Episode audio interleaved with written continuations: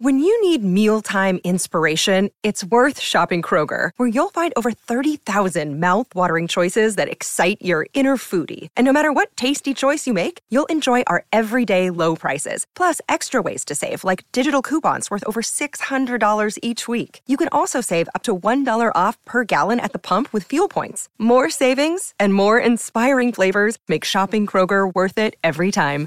Kroger, fresh for everyone. Fuel restrictions apply.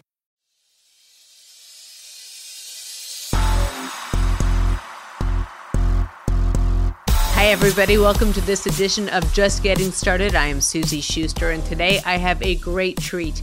I have Michael Irvin, the playmaker, the Hall of Famer, and I'm lucky to say a friend of mine for many decades. He and I met years ago at Fox Sports Net when I was a reporter and he'd come over to get his career going.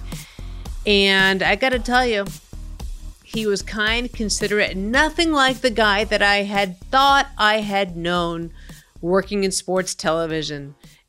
I I love this guy so much that I can tell you that he is my child's godfather. Yes, Taylor Mattingly Eisen, my daughter. Her godfather is Michael Irvin. Can you imagine how good that's going to be when she goes on dates later and says, You better be nice to me, or else I'll, I'll sic my godfather after you? Anyway, he is one of Rich's closest friends, obviously through NFL Network, but I am claiming the stake. I knew him first. As promised, the playmaker Michael Irvin joins us here on Just Getting Started. Michael, before we start this, take us on a little tour behind us. You've got some really pretty, pretty shiny hardware behind you. So, what do you have behind you? Let's hear about it. Well, I had quite a few things, and and you know now you got this house built 20 years ago. I know everybody's into that modern thing where you don't have much, and every the walls are all clear, and I'm changing some of the house to that, but I haven't had time. I've been working the last 20 years since I built this house, right? But but but everything is for everything behind me. You got Super Bowl trophies. I got national championship trophies behind me.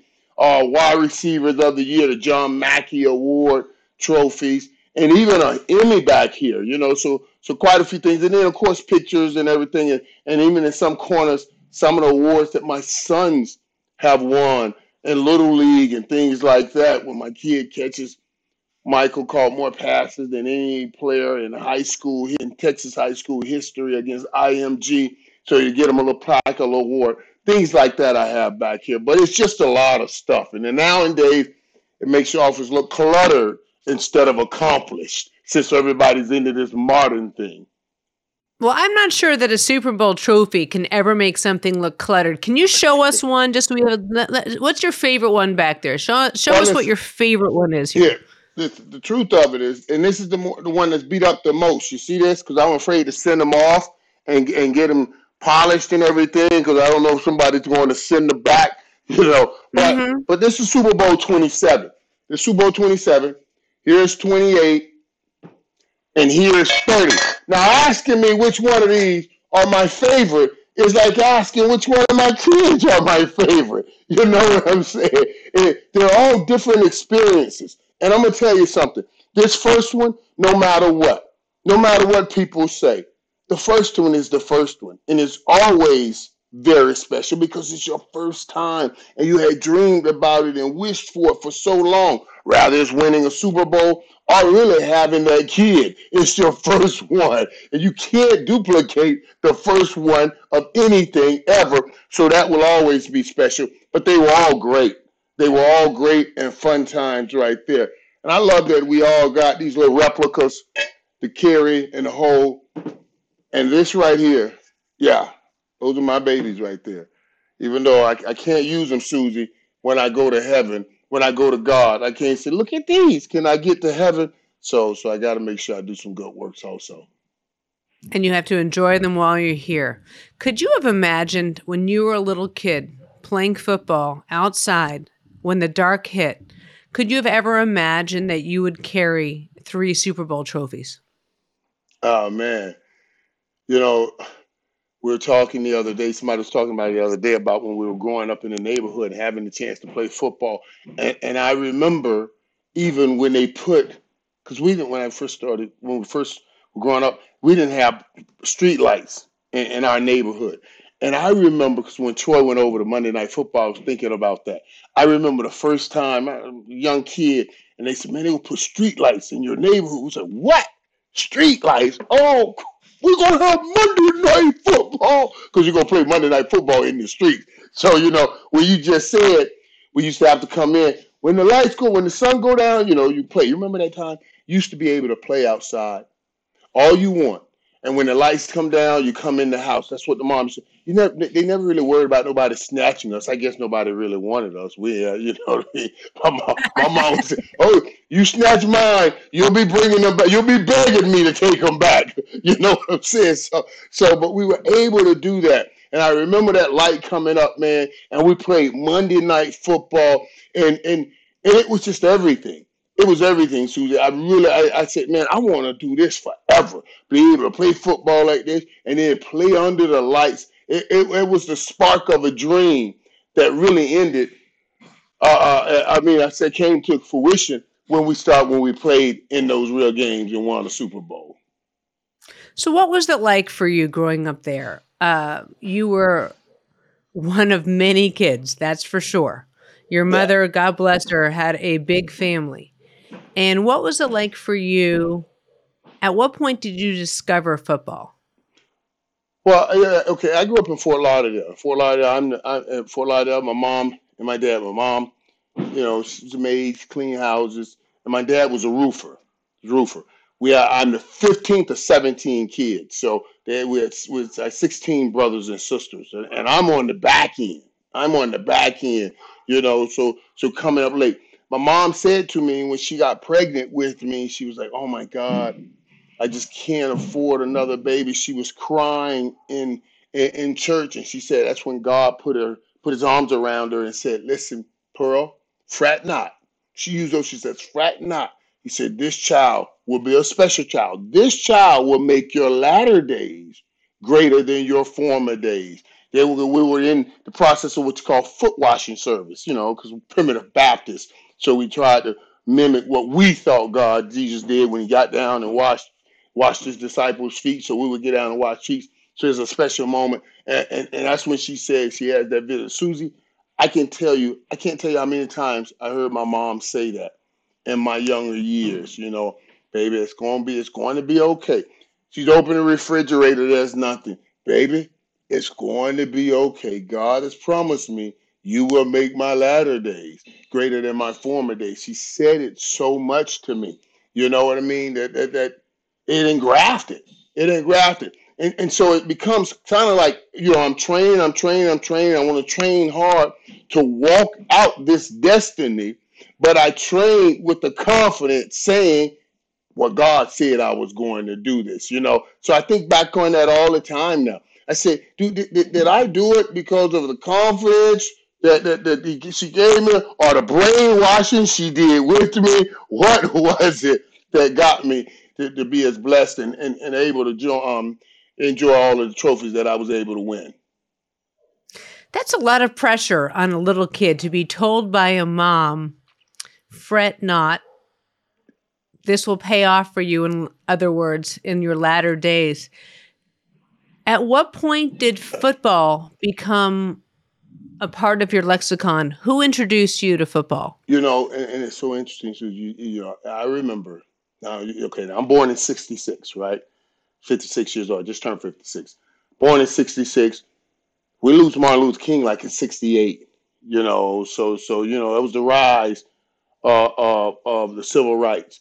Well, I, I think about 70, 72, something like that. Six, seven years old, they started um, integrating the schools and pushing. Push, they wanted us to travel outside of the neighborhood and, and, and, and not just go to the neighborhood school. They were integrating, so we had we had to be bused a little ways away. I remember walking into kindergarten and in, in, in the school with all these white kids and all of these kids. And I remember the teacher saying to me, you know, I just saying, who knows what color this is? And and the kids would raise their hand, who knows how to spell their name? And the kids would raise their hand. And I didn't know any of that. I said, man, I must be the dumbest kid in the world. And that stuck with me. That stuck with me because I just felt so behind. You know, I just felt so behind. Now, now, now, in third grade, they got me a tutor. and he said, "Listen, I'm gonna I'm gonna tutor you, Michael. We'll spend some time. You, you spend some time at lunchtime, you know, tutoring me with math and everything. A math tutor.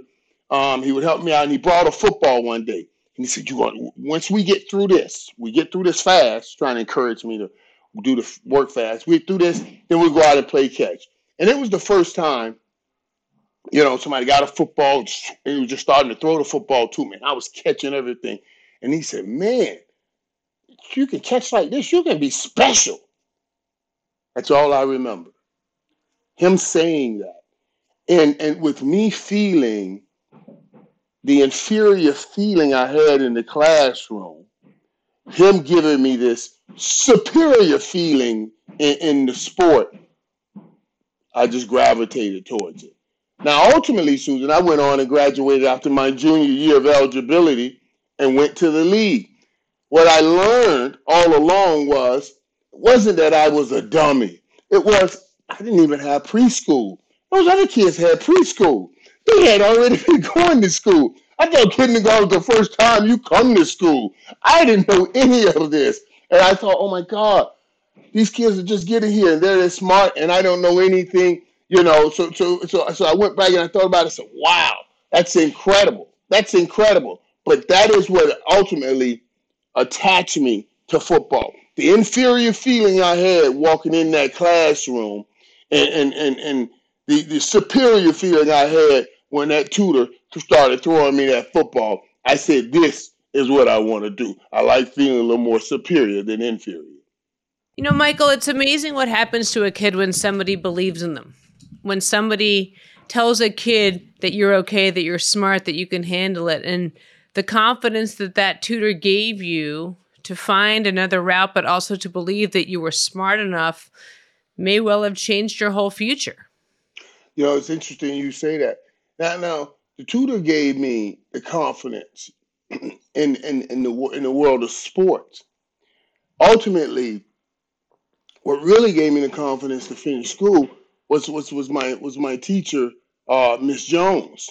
You know, Miss Jones was uh, I was I went to I went to this public school called Piper, named Piper, and then I transferred to a private school uh, St. Thomas because I was having so many troubles at the public school. You know, I was going with all the neighborhood kids and it, just too much trouble. I wasn't focused. And I got kicked out of that school. And then I went to this private school. And once I transferred, this the public school came back and said, "Well, we, we, we want to let you back in. We want we want you to come to the public school." And they wouldn't sign what they called a waiver. So they said, "Okay, Michael." They took me to court. They took me to court. The public school took me to court back then. I was a junior. So I just leave my sophomore year going into my junior season uh, of high school. They took me to court and said, no, we want them to come back. I, I went to court. I said, I made this decision to change because I needed to improve academically if I wanted to get a chance to go to to go to colleges. This is a college prep school. They were like, we don't think you are smart enough to make that decision.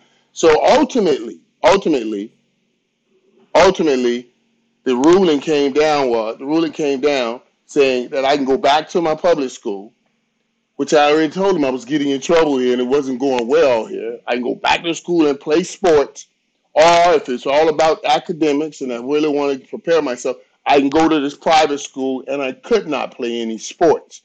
And and and oh, it just crushed me.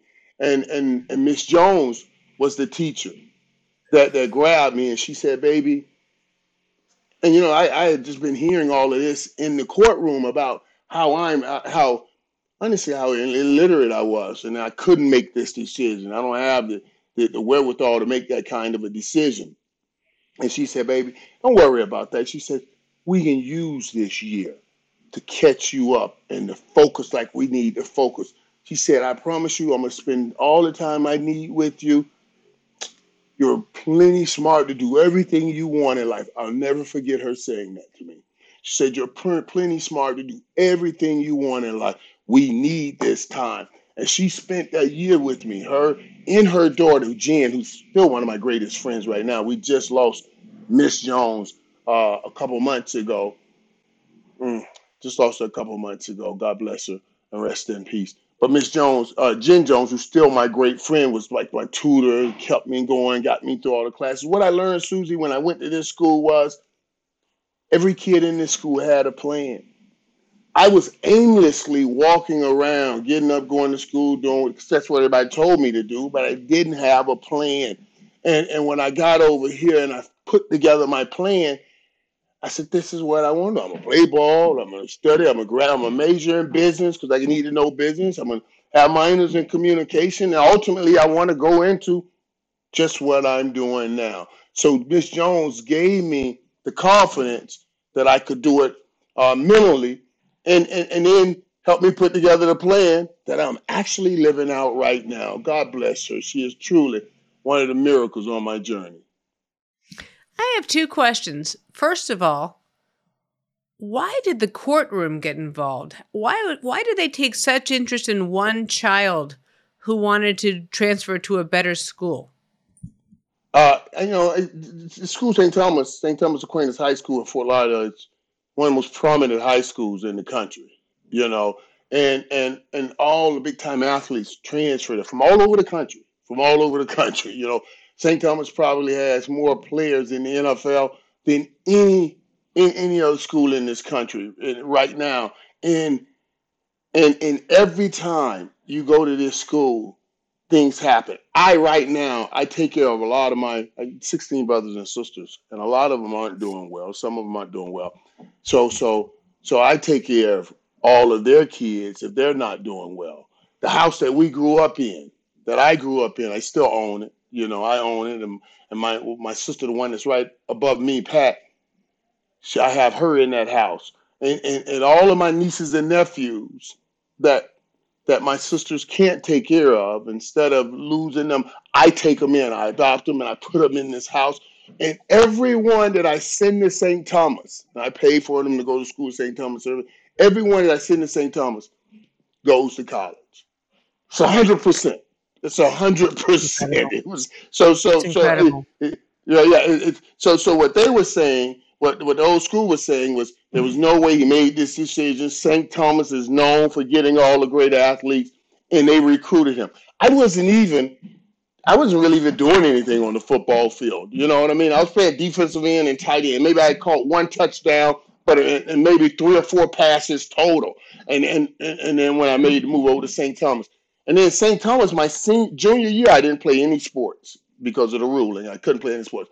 My senior year, they moved me to wide receiver. I had never played wide receiver. I played one year high school at wide receiver, and then got a got a uh, a scholarship to the University of Miami. When did it click in your brain that receiver was your place? How did it click when? That that one year. I, I couldn't believe they moved me. Listen, I, I started out playing offensive tackle and defensive end. I was offensive tackle and defensive end. And and then so they moved me out the tight end. Said, man, you can catch, man. Let's move you out the tight end. You know, so I went out went out the tight end. And and when I got St. Thomas and they moved me to wide receiver, said, what are you guys doing? When I when I first lined up at wide receiver, these little kids at quarterback was like, Don't you you you you you're not you're not supposed to be out here like I was a big wide receiver, you know what I mean? Like when I got in the NFL, I was like one of the bigger wide receivers in the NFL. Now now now they, these guys are coming in incredible, Susan. Like you know, back in my when I played, they had a big receiver and a small fast receiver. Now the big receiver is the fast receiver. That's how the talent has evolved in the National Football League. But I was a big receiver. In high school, I was a huge receiver. And, and, and they saw that. They saw that. They, they, they, they were able, because I was on a on a real team. You know what I mean? I got on a real team with some real coaches that could project what you're going to be. Had, had it not, had I made the decision to go to St. Thomas, there's no way I would be right here today because I, I, probably wouldn't have gotten going. I wouldn't have gone out to play wide receiver. Just it just it just wouldn't have happened. And how did your confidence boost while you became a better football player, both academically, as uh, just even as a kid alone? when things started to click, how did that change you as a person? Well, let me tell you, Suzy, that that that that that one year, that junior year, being away from the game was was quite a year. It was a year that was it was it was a year of maturing. It really was. You know, I had been getting in a lot of issues at, at the public school, and then I transferred and and now I can't play sports, right? I can't play sports. So so yeah, I got to focus academically. But that same year, my dad got real ill. You know, he had a brain and a throat tumor, and he was like, "Son, I don't know what's going to happen here." He said, "But but you know, I was right around at 16, and I just got my little restrictive license." And he was like, "This is a good time for me to spend some time with you, since I don't know what the future holds. So you're going to drive me."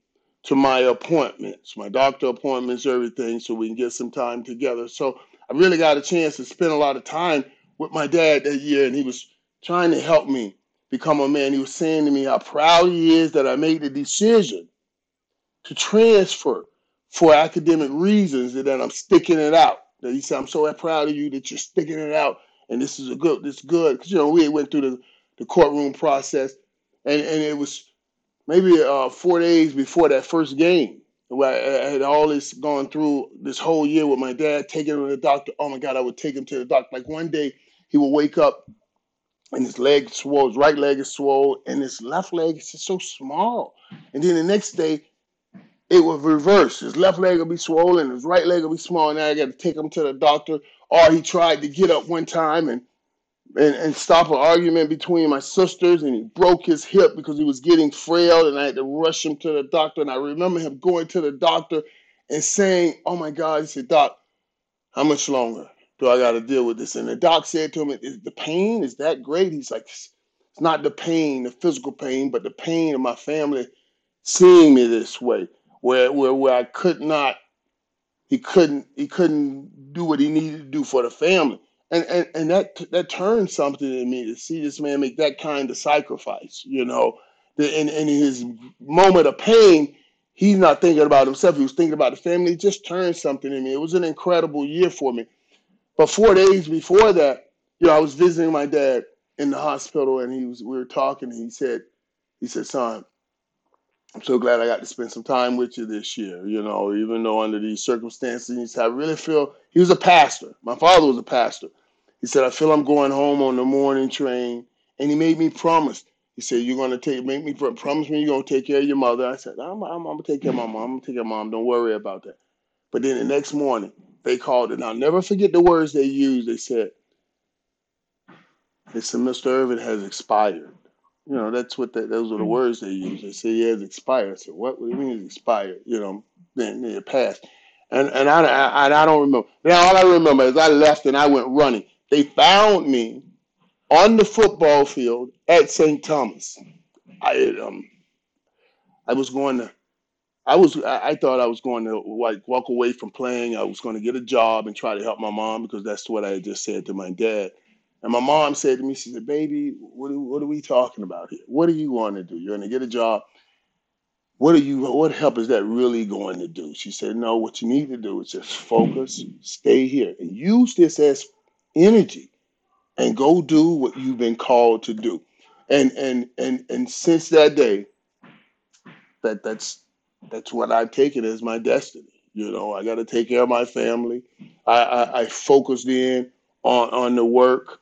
You know, I remember my dad when he was telling me growing up, he started making me go to work with him to do the cement. So what I did, it was the hardest stuff I've ever seen, the hardest stuff I ever did. I took the pants and the shirt, I hung it on the wall when I went to college. I said, listen, boy, you either make this work or you go back and do that work. And every day I walked in that room and I saw that that pant, the pant and the shirt covered with cement. I said, no way am I spending the rest of my life on a roof doing this. It was just all little ways that I use to keep myself motivated and keep moving towards the prize.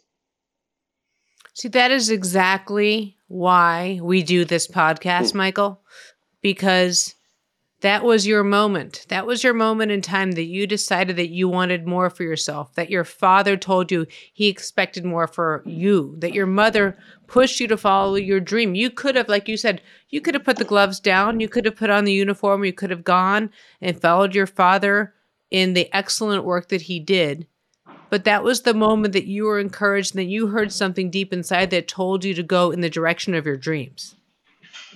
And and and, and I so thank her for it. You know, I remember we were you were about the Super Bowls. I remember we were at Super Bowl 27 at the first one in California. It was her first time.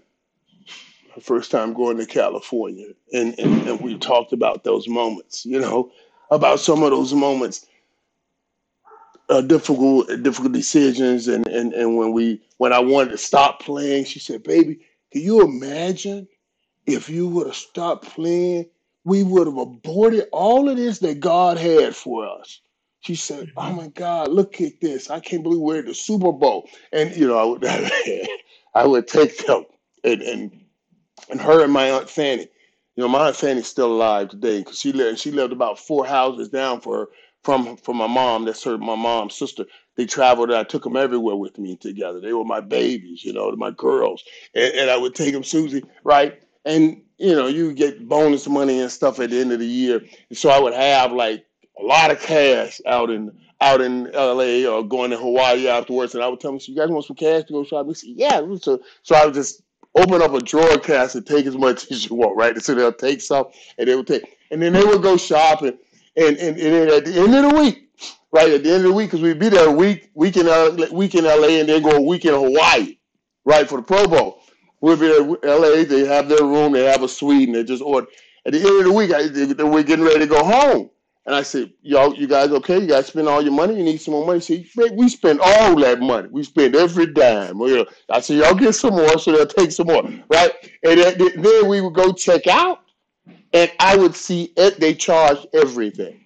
So, so, so they kept all the cash. They charged everything, and it just got to be our little thing. You know what I mean? Like I knew they were. Going. I knew they were going to finagle me with the money situation, but it was all part of the deal. You know what I mean? And we just had fun. I would always tell them, just do whatever you wanted to do. You can do anything you want to do. You can do anything you want to do. We just had such so many great moments. I miss her. I really miss her. I miss her all the time. Especially, I tell people all the time, man. Like when Mother's Day come around, and everybody's saying Happy Mother's Day. For all of us that have lost our mother, that's a hard day. You know, it's it, it really is a hard day, and you don't want to dampen everybody else's day, but it is a day you really think. Yeah, I think about it every every Mother's Day. Every Mother's Day, it, it's a difficult day for me.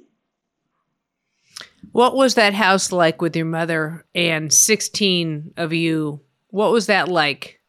Right. It, it wasn't just it. It was our what all of ours and then and then all of everybody's in the neighborhood. The house stayed crowded, just stayed packed, just like my house now. Actually, you know, I got everybody comes in and lives, and and and it's people here and people coming to stay over here. The people leaving and the people coming. You know, so so even when when her kids had kids, those kids would be there all the time.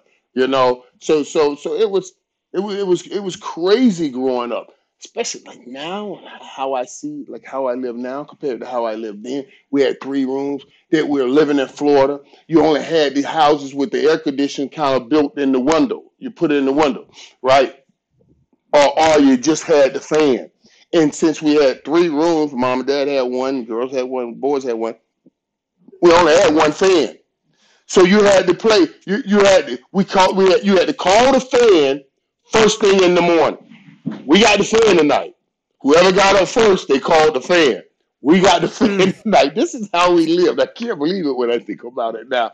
So, so since I was one of the younger boys, right, the girls would always call the fan.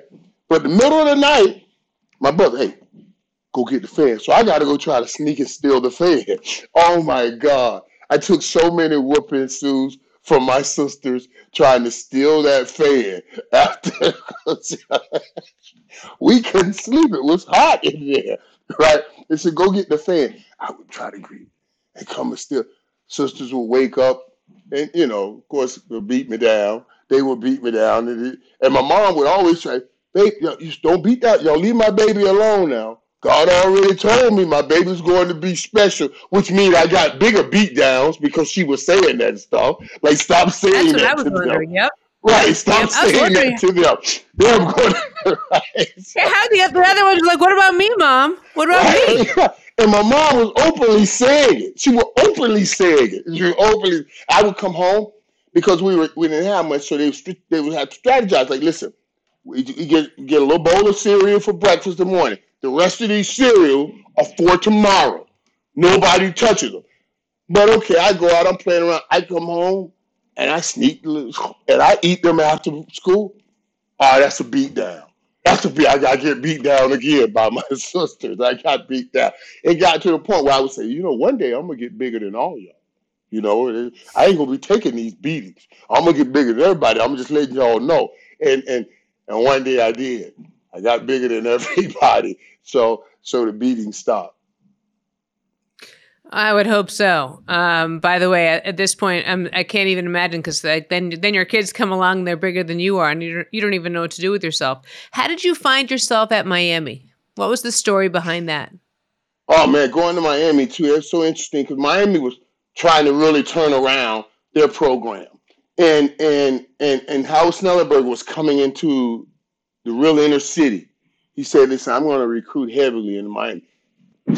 black people wouldn't even go to Coral Gables, Florida. Coral Gables, where the hmm. University of Miami was, was a very affluent, white, rich area. It was like, don't even get caught driving through there. Don't go there. Don't do anything.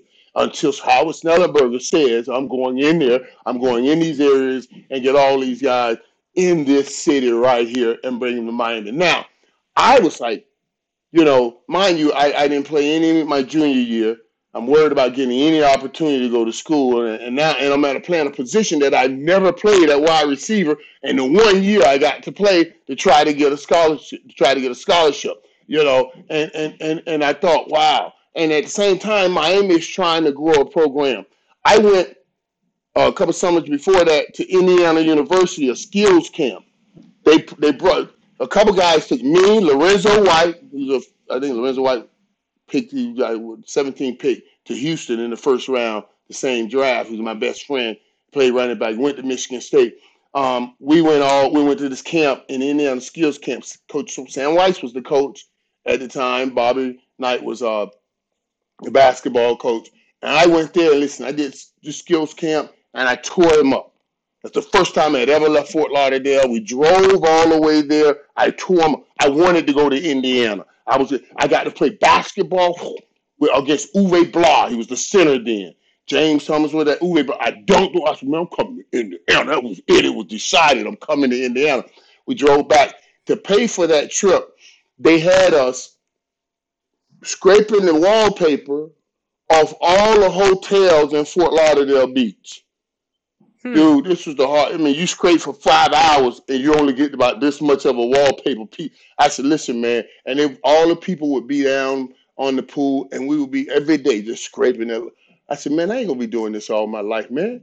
I'm gonna be down there with the rich white people, man. I'm telling y'all right now, I'm not gonna be doing this all my life, you know. So, so, so, so we, we, I, I wanted to go to Indiana, but then Stan Wyche left and went to Cincinnati. He went to Cincinnati, so I was like, oh my God. And then Michigan State brought in me and Lorenzo White for a visit. They really want. Lorenzo White went there and broke every running back record at Michigan State with Nick Saban as his running back coach, right?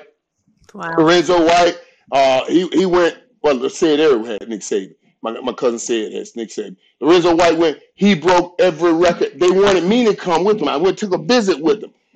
But when it was cold, it's the first time I'd really been in snow. And we went to the bookstore. And we went in the bookstore and I saw them offering stuff to Lorenzo, you know, kind of sneaking it under the table. And, and I had on some penny loafers with no socks on because I came from Florida. I didn't even know. And I was like, can I get some sure. socks? They were like, ah, that's against the rule. I was like, hmm, I just saw you sneak something to Lorenzo. And I remember when we left that visit, I said to Lo, I said, Lo, I know we had a dream of playing together, buddy. I said, Michigan State's the place for you, but it's not the place for me. Them jokers couldn't even give me no socks. forget it. so forget it. So so yeah. And my coach, my coach, every time I would say the schools I wanted to visit, I visited. You know, the, the Indiana, the Michigan States, the LSU, another school I visited. Syracuse was another school. Every time I would mention the school, he would say in Miami. I said, I'm going to visit LSU. He said, in Miami. And I said, then I'm going to go to Syracuse. He says, in my, I said, why do you keep saying Miami? He said, Michael, you just lost your dad. I just want you to consider staying close to your mom because I know how close you are to your mom and, and, and be able to get back here if something, if you need be, because I know the responsibility she is and, and, and, and how you want to take care of her. And, and, and I said, okay, I'll, I'll visit Miami. And I visited Miami, and, and then Howard Schnellenberger came and landed a helicopter right on the high school football field, and everybody went crazy. And and ultimately, I, I chose Miami, and it was it was the best choice. It was the greatest choice. So I'm, so coach pushed me in that direction, and I'm so happy he did. Another day is here, and you're ready for it. What to wear? Check. Breakfast, lunch, and dinner? Check. Planning for what's next and how to save for it? That's where Bank of America can help. For your financial to-dos, Bank of America has experts ready to help get you closer to your goals. Get started at one of our local financial centers or 24-7 in our mobile banking app. Find a location near you at bankofamerica.com slash talk to us. What would you like the power to do? Mobile banking requires downloading the app and is only available for select devices. Message and data rates may apply. Bank of America and a member FDIC. All I can think about is if only Michigan State had given you socks. Their program would have been so different. Isn't that crazy? I swear to you, I thought about that.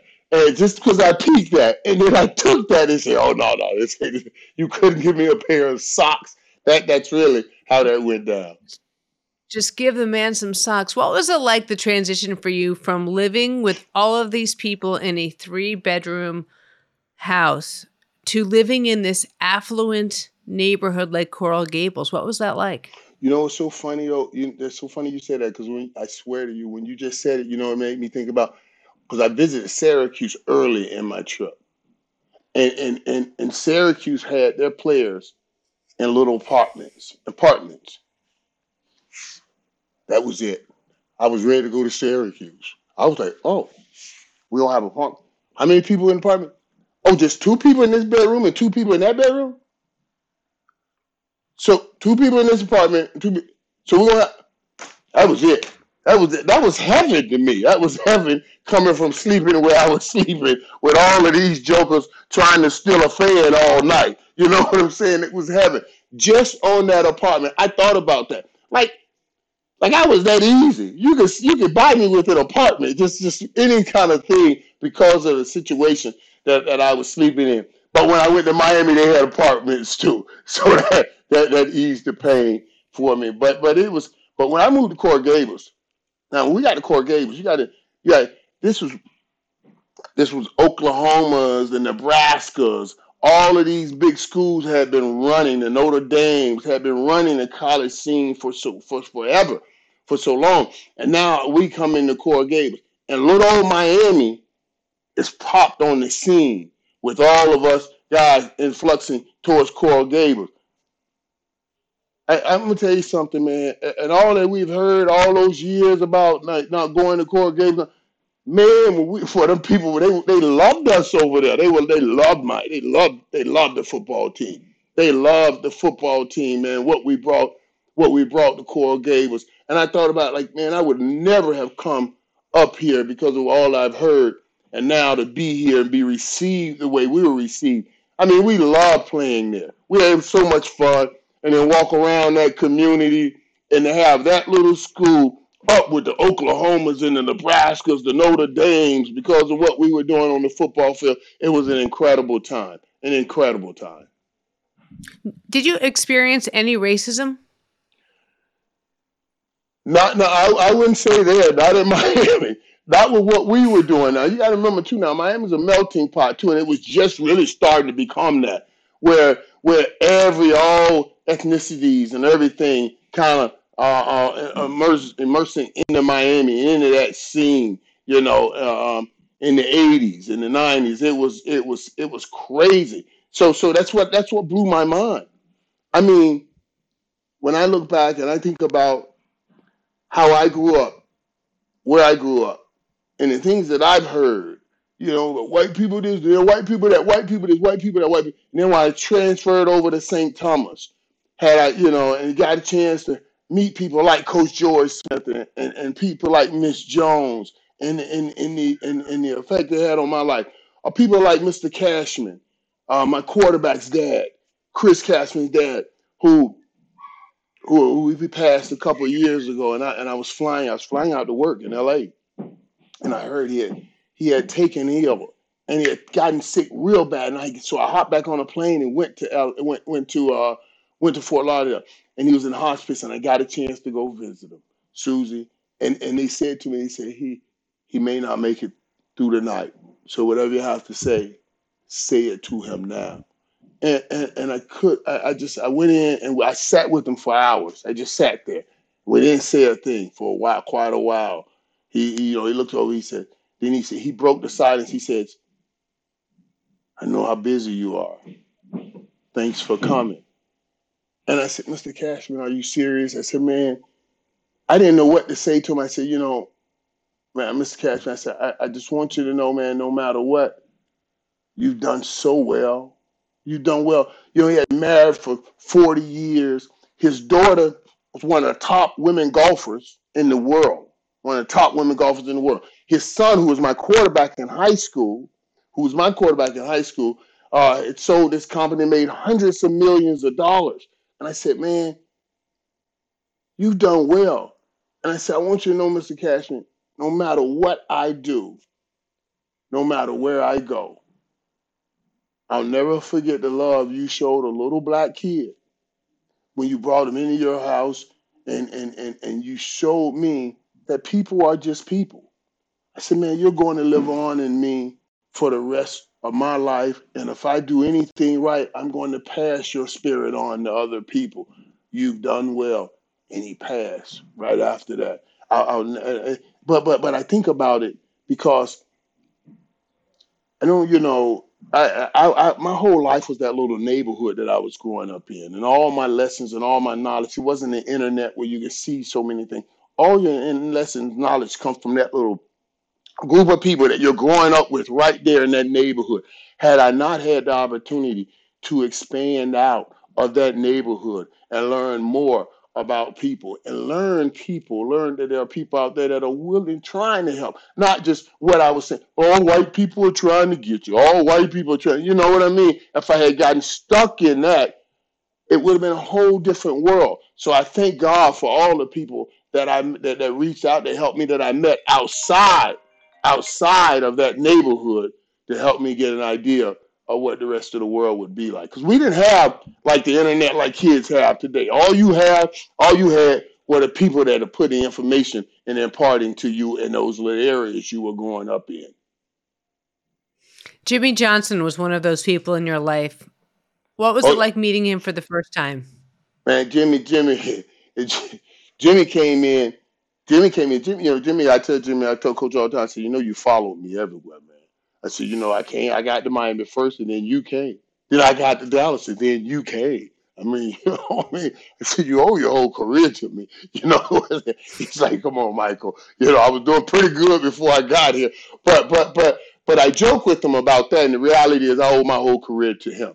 You know, because my first day, my first day there, Suzy, I get in a fight at, at, at my University of Miami. I get a fight with this offensive lineman because I'm telling these guys, listen, I'm on a mission. I didn't come here to do all this freshman stuff. Man, I got a family that's that, that, that that's broke and starving back in Fort Lauderdale. I didn't come here to play with you guys. Let's be real. So so I didn't want to go through all of those little freshman hazing things, and, and, and I didn't want to put up with it. And so I broke off into a fight the first day there on the training table wow. over food, over food. I went to Jimmy's office, and I was like, God damn, boy. You just got out of the hellhole ghetto, and now you're about to get sent back. You know, because I thought he was sending me home. I just got in a fight with a starting offensive lineman. But but when I talked to Coach, he had already talked to Coach Smith, my high school coach, and he said, he said, Coach told me now that you know you just lost your father and you you've gone through stuff this last year. He said, son, I want you to know I'm gonna be here for you. I'm gonna be here with you, but we can't be fighting each other. We cannot be fighting each other. He says, I'm gonna I'm gonna send you back. He said, I'm to take uh, uh, my, my officer lineman, who was, who was a senior at the time, he said, I'm going to suspend him. He should know better. And I'm expecting him to be a leader, which blew my mind, you know, which blew my mind. He said, I understand you've been going through stuff, and I'm going to sit here with you. I'm going to fight with you, but I can't have you fighting people. You know, I can't mm-hmm. have you fighting people. But lo and behold, a couple weeks later, I'm fighting somebody else on the team. You know, I, I get another fight. So I just thought, I just knew he was going to send me home. Last year, I remember Jimmy. We were here, and he was getting his Super Bowl, his, his Hall of Fame ring. at, the, at one of the football games here at, uh, at, at the stadium, and I sat in back of him. I had Troy with me and Emmitt, and I just kept bawling, Suzy. I just kept bawling and crying, you know, because I've never seen him that happy. He was so happy. That was his first time back in an arena, back in a stadium since all of the fallout, and he was receiving his ring, and I was just so happy. But I thought about all that we just talked about, all of those moments that had they gone any differently, all of this would not have happened, you know. And and, and Jimmy, had he sent me home like he probably should have when I've gotten into those fights early on, all of this would not have happened. But as you said earlier, he believed in me and stuck by me, and, and, and I thank God. And, and I tell him that every time I get a chance to see him. And then you go on to become probably one of the most prolific players ever in the history of the University of Miami. And suddenly you're a cowboy. And suddenly you're a cowboy. What was it like for you the day that you realized that you could provide for your mom in the way that she always dreamed of, in the way that she always told you that you had been ordained to do so? You know what's so interesting about that is, is it, it, it's I, I remember my uh, my dad and my sister Janet always said, "Boy, you gonna play for the Cowboys? We're big Cowboy fans. It's the only team that we used to watch." And my dad wore a fedora hat. He wore a fedora hat just like Tom Landry wore a hat on the sideline. You know, we would sit there and watch the game, Susan, and we he used to always promise me, "One day, son, one day I'm gonna make enough money. We're gonna go to one of those games for real." He used to say that all the time. One day, son one day I'm gonna make enough money. We're gonna take you to one of these games. He never made enough money. We never went. We, we, we never got a chance to go to a game. You know. Uh, but I think about that all the time. Like I, I actually go to games. I work at games. You know, right now, and we couldn't afford to go to games then. But he was always a Cowboy fan. And and and, and my sister said, God showed me, God said you're gonna play for the Cowboys. So when I got drafted to the Cowboys, that was I was was paying the money. It, it, it, was it was insane in our house. It went crazy. Now, remember, I told you I graduated after my junior year, so I was trying to control. They're, they're doing work in my house here, so I'm sorry about that. I was trying to control my draft. I was trying to control my draft. But what I mean by that, if you graduated back then, you had to graduate to leave early, and if you graduated as a junior, so so so if anybody drafted me that I didn't want to play for, I could drop a class, go back to summer school. They would lose the draft choice, and then I could apply, apply for a supplemental draft and be redrafted. So I had already made up my mind. I was going to play in LA, New York, or the Dallas Cowboys. That's it. So Green Bay called, and hey, Green Bay was with the seventh pick. I was like, ah, I don't, I don't think so. And everybody in the house was like, no way. Right, everybody it was too cold. Everybody in the house was like, no way, Green Bay. I was like, are you we the brokest people in the world? What are we talking about? No way this but but but but they went on to draft Sterling, who was a great wide receiver, and he would have been in the Hall of Fame had had he not gotten hurt with his neck and everything. And in Dallas, Dallas didn't even call. Dallas just drafted me with the 11th pick. But but I knew they would because Jimmy had already met with me earlier, and he said, Michael, listen, he said, uh, he said, I got an oil buddy who was about to buy the Dallas Cowboys, and the Dallas Cowboys are going to draft you. He said, none of those shenanigans. That's where you go if they draft you, because I'll probably be joining you in about a year. I said, oh, oh okay, coach. You know, okay, all right. And and and when the draft came, they drafted me, and then, and then I came to Dallas, and he came the next year. And what was that like, that moment that you realized that you had realized your mother's dreams? Well, it, getting drafted was, was, was one thing. And I, I, you know, for me, for me, that was, oh, I did it, I did it. Me saying, okay, I realized my mom's dreams when I got back, after I got drafted, and I was able to say, baby, I'm coming to pick you up, and we're going to look for houses. You pick any house you want. I'm going to get it for you. And, you know, and I came and picked her up and I remember back then it was the Volvos were the number one cars, right? It was the big best cars you can get, especially coming brothers. You know, we had graduated from Cadillacs. Now we were on the Volvo. They were the big. And I got my mom this brand new Volvo, put number one mom on it, and came and picked her up and took us house house shopping. And and and and that that was the moment for me because we had been up in that little little hot house with those little air conditioners in the window and, and my mom never knew about central air and all of that stuff, and to go pick out a, a house and to walk through those houses with her, and, and and she was like turning on air conditioners on the wall units that goes throughout the house, and, uh, and things like that was like wow. Or when I sent her her first credit card, she had never had a credit card, and I got a phone call back, and she's like, "Baby, I don't want to mess anything up. I mean, God has been so good to us." And I went to get this grocery, and then people gave it to me for free. I said, "What do you mean, baby? Just tell me what happened." He said, "Well, I just put all that grocery up there, and the lady asked me about that card. I handed her a card. She gave it back to me, and I just walked out with all. It. I said, "Baby, don't worry about it. It's called a credit card.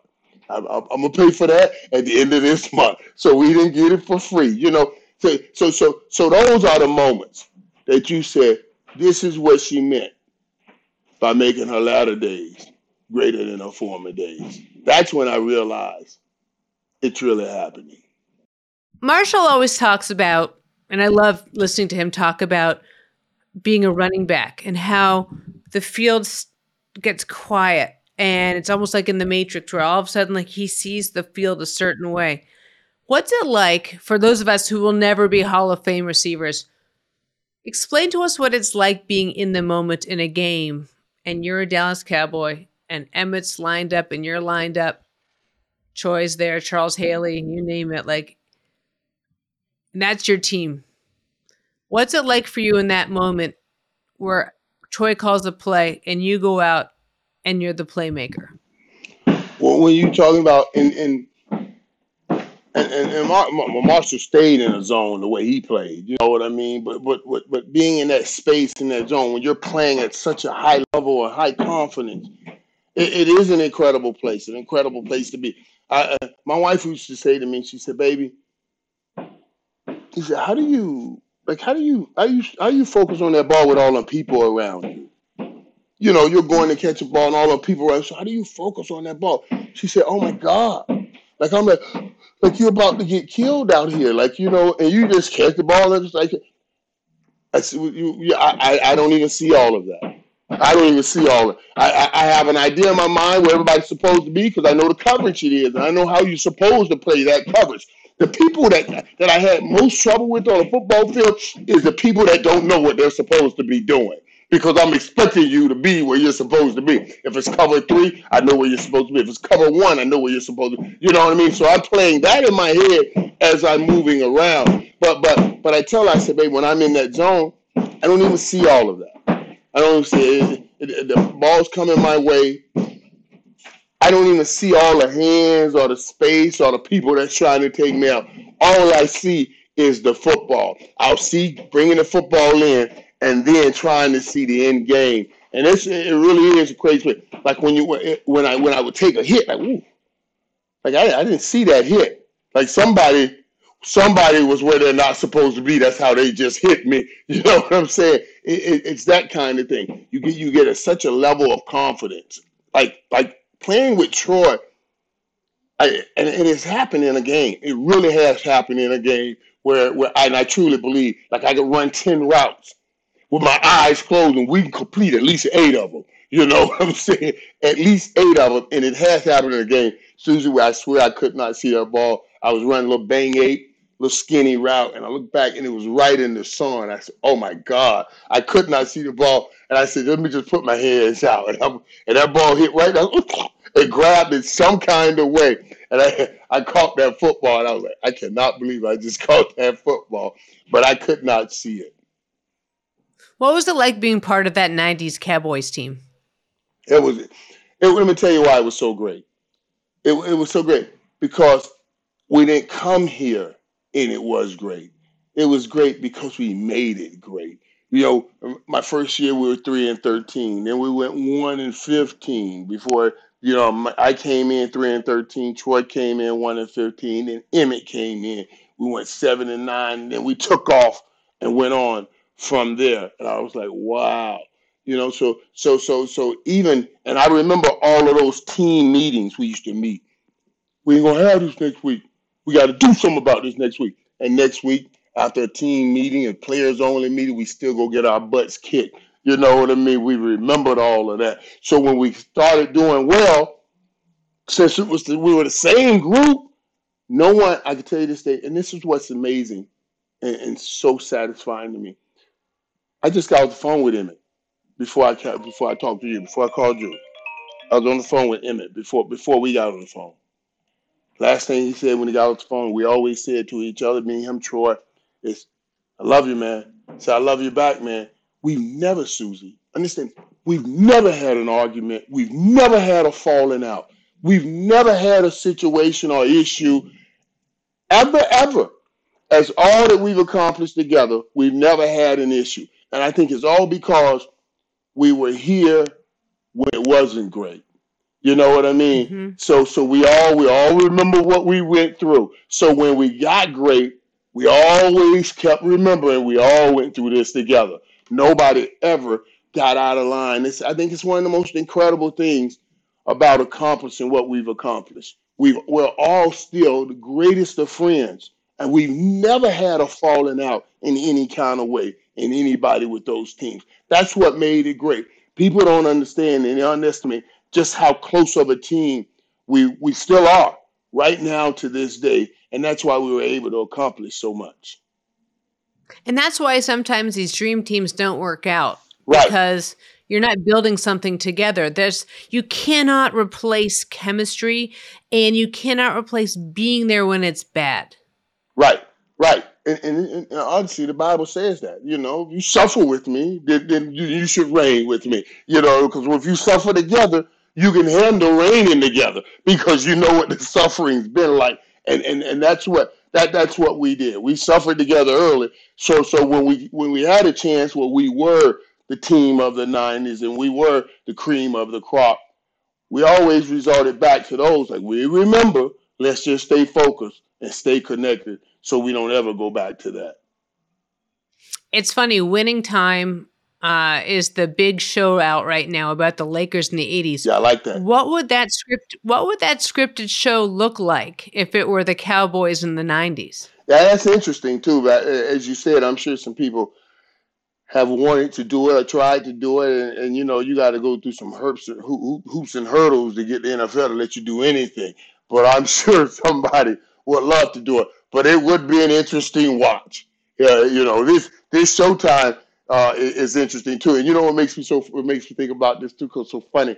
I remember when Jerry and I, one of my contract situations, Jerry, when my contracts were up, Jerry and I were negotiating because, and I love Jerry, and Jerry made sure. Jerry said to me, he said, "Man, you're coming from Michael. Where you're coming from, I want I want to make sure that we we don't have a bad ending. I want to make sure that you're you're in every negotiations that you understand what's going on, that you understand what you're doing, so we are not out here later on like like other guys, you know, not not doing well. So he made me sit in on every negotiation, and this this one had gotten a little hard and rough. Uh, and, and and we were we were talking about we we were talking about. I was like Jerry, you know, maybe, maybe it's chance, maybe it's time to do something different. Maybe it's time to do something different. If we can't come together here, maybe it's time to do something different. And Jerry was like, you know, Michael, I we, we should look into this. You know, so so it was real close to They were going to trade me for Carl Pickens. They were sending me to Cincinnati. Wow. He was thinking about sending me to Cincinnati. He said, "Well, what do you think about? What do you think, dude?" I said, "Jerry, listen. I said, I got no issue with that. I said, everywhere I've gone, we gonna win. We win championships. I, I I'm pretty sure I can turn Cincinnati into that too. I said, I, I would love the challenge. I, I'm up for that challenge. And then and then he looked at me. He said, "Ah, Michael, let me tell you this." And I, bring this up because you talk about the Laker time. He said this. He said, "You know, when I see you, Michael, you know what I think about? I think about Magic Johnson." He said, "What hmm. would Magic Johnson be without the Lakers? What would the Lakers be without Magic Johnson?" He said, "Those two they go together. He said, What I'm trying to tell you right now, he said, Michael, if a bomb hit Valley Ranch today and blew everything up, when the smoke clears, me and you, we gonna still be here. We gonna always be right here because we are Dallas Cowboys. I, I, I said, so uh, what does that mean? He said, hey, a trade is out the question. Then I said, what about the deal? He said, Mike, this what the deal gonna pay. This what it's going to pay. You can't you can't get this kind of money nowhere else. You can't play nowhere else because we ain't letting you play nowhere else. So, you know, ultimately we worked it out. I was arguing with him to be the highest paid at the time. At the time I wanted to be the highest paid because I had a few uh, discussions with him. One time I wanted to be the highest paid when I won receiver of the year, but we hadn't won a Super Bowl then. And Jerry Rice was the highest paid. I said, I want to beat him by a lot. He said, I'm gonna tell you what I'm gonna do. I'm gonna put you right above Jerry Rice and take home money. And take home money because Jerry Rice has taken home some Super Bowls. You've never taken home. We haven't we haven't won the Super Bowl. Mm. So so I said, Oh, okay, boss. I said, okay, boss, I got you. I said, I said, let's do that. Let's do that. Just put me right above, right there, take home. And so I, I win and take home money. But but but then a few years later, we had won a few Super Bowls, we were back at the table. And and he and Tim Brown was the highest paid then. And he said, I tell you, Michael, you said, Yep, you you you you best, you played the best. I'm gonna bring you the highest paid. He said, I'm gonna put you right above Tim Brown. I said, No, no, no, boss. You're not putting me right above Tim Brown. Because Tim Brown don't have no Super Bowls. You're gonna put me way above Tim Brown. Same thing he used on Jerry Rice to get me. I put it back on him. And we laughed and laughed.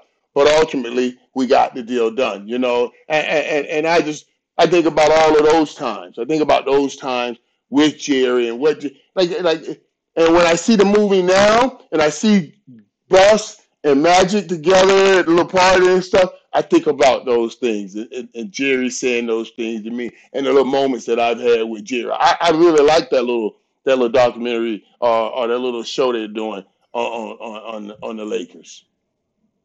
So who would play Michael Irvin? Oof. I don't know who you got playing Michael Irvin. I mean, I would say Will, but I don't know if it's good to say Will right now.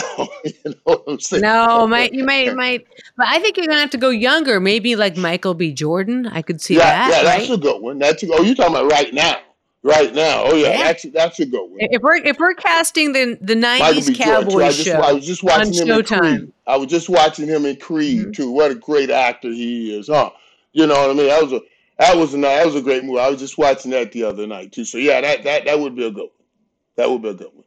I'll tell you that would it would be a heck of a show because as you you know, look, I remember sitting in Bristol as a kid. I remember your full length black mink coat. Yeah. I remember thinking I've never seen a man sport a black mink coat quite like that. You know, I still you still coat, have that coat? that coat. I still have that coat. I can't get. It's so funny. Um, this was years later. I was in the broadcasting now, and and they had a game in New England. Cowboys playing New England, and I did a. I was at ESPN, right? So I did work, and then I said I'm gonna drive up to Massachusetts. You know, you ride the mass right there and go to the game. So I, and it was, I don't know, it was ten degrees, whatever. So I put on the Mm. meat, and I'm on the sideline. I'm on the sideline of the game. My wife In New England. Oh God. Right uh-huh. in New England. My wife sees it. She's called. I I answer the phone. She I said, "Hello." She said, "What are you doing?" I said, "What do you mean? I'm at the game." I see this. What, what are you doing with that coat on? I said, "What do you mean, baby? It's ten degrees. It's my meat. I'm wearing my meat." She said, "You should be having that meat. Uh, you, I, you shouldn't wear it on TV. Not after you wore it to court. I told you never to wear it on TV. She told me never to wear it on TV again after I wore it to court. You can't even put. Well. I was like, I was like, Because not- no one, Right. Michael, Right. no one's gonna ever forget that image. Right, and that's what she says. That everybody went back to that image. Get out, get off TV in this in this coat. I was like, I'm not taking off my coat.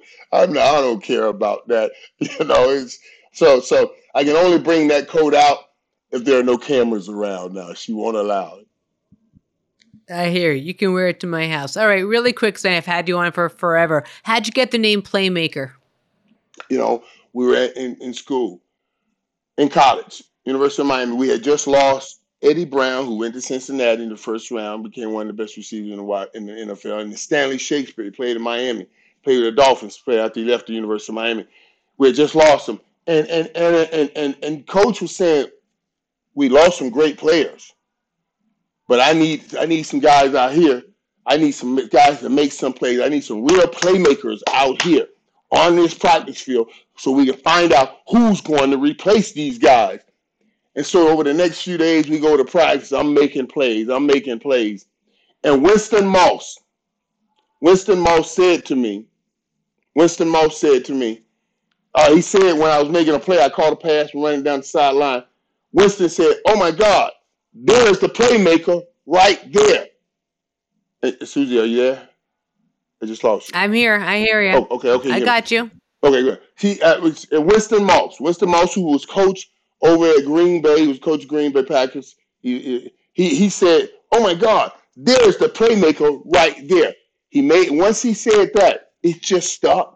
It's just stuck, and, and people started, "Oh, there's a playmaker." It started that season, that practice, trying to win the starting wide receiver job at the University of Miami. Winston Moss said it in practice and, and and it just stuck ever since. Yeah, the playmaker nickname is one of those uh, special nicknames that you don't forget. But I love the fact that you brought it with you to the Cowboys and that it stuck the whole time. Yeah, it, it, uh, uh you know it's so funny too because I we we would put we wanted to be called a bomb squad coming in, in, in college. We had these towers with the bomb squad on it, but but none none none of it stuck.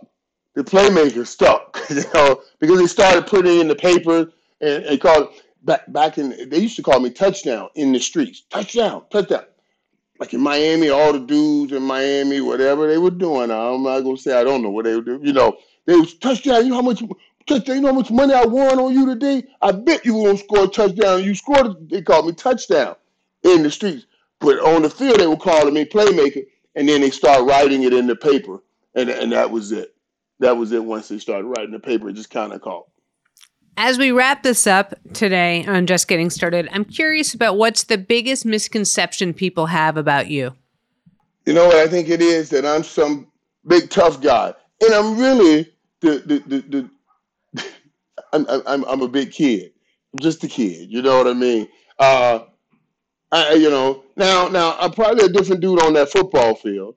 You see what I mean? I'm a whole different dude on the football field, but I'm not I'm not a, a big tough guy.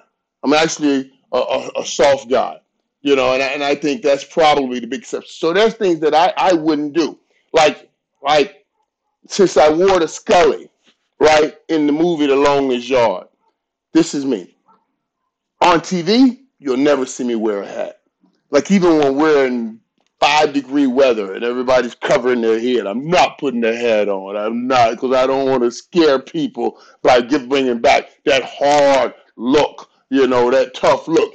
Michael, how are the boys going to be this year? I, am a little worried right now as we speak here today, Suzy. I think a big a big part of it is going to come down to what happens in this draft because they've let so much talent get away. You know, sending Amari Cooper to Cleveland. Uh, I, I didn't I did not like that deal at all. I, I know they thought Amari Cooper was making top dollar at 20, 21 million dollars a year, but the reality is that number has already changed. $30 million is the top receiver now. So a $20 million for Amari Cooper is almost a steal right now. So I, I hate the way that played out.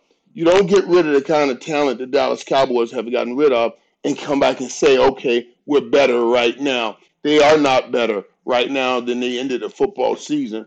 They just have to make sure that they get somebody like they got last year, a Michael Parsons or somebody in mm-hmm, this draft. Mm-hmm.